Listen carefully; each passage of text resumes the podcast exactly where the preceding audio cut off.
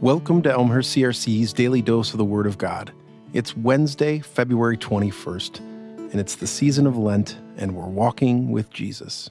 My name is Kyle Olson, and I serve here as the technical director at Elmhurst CRC. I'll be reading from Luke 4, verses 9 through 13.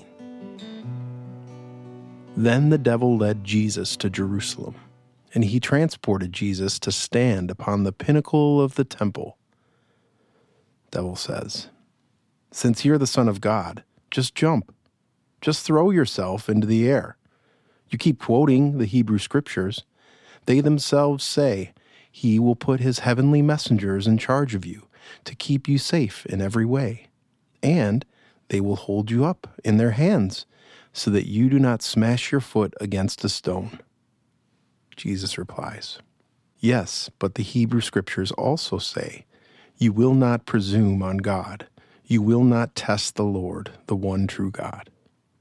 The devil had no more temptations to offer that day, so he left Jesus, preparing to return at some other opportune time.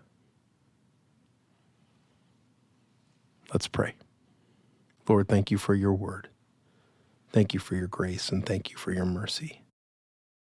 Thank you that when we read about Jesus' trials and temptations with the devil, that he always chooses a new way, a third way, if you will, and the devil can't trap him into any of his tricks.